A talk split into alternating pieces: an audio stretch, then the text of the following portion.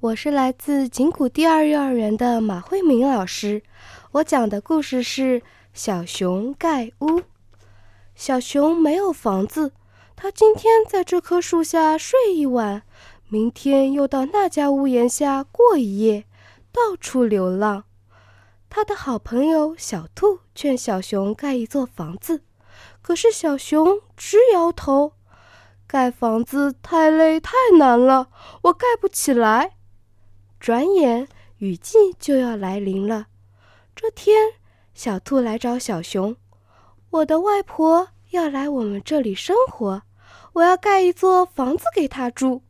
我这两天太忙了，你帮我挖一下地基好吗？”“哦，好的。”小熊爽快地说。小熊来到小兔子指定的平地上，挖了两天，地基打好了。第二天，小兔又来找小熊。我正要在地基上砌墙呢，可我感冒了，很不舒服。麻烦你帮我砌一下墙好吗？好的，小熊爽快地回答。小熊在地基上忙了三天，房子的墙砌好了。过了几天，小兔又来找小熊，我要给房子盖上顶。可是我地里的萝卜秧长了很多虫子，我要给萝卜秧捉虫，麻烦你帮我盖一下屋顶好吗？好的，小熊爽快地说。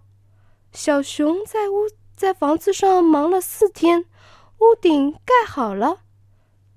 小熊从屋顶上下来，正要去告诉小兔，恰巧小兔来了。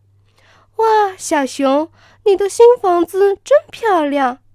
什么？我的新房子？小熊很奇怪。是呀，小兔说：“是你挖的地基，你砌的墙，你盖的屋顶，这房子当然是你的。”我是帮你外婆盖的呀。我外婆生活的很好，她不会来的。原来是这样啊。雨季到了，外面整天下雨。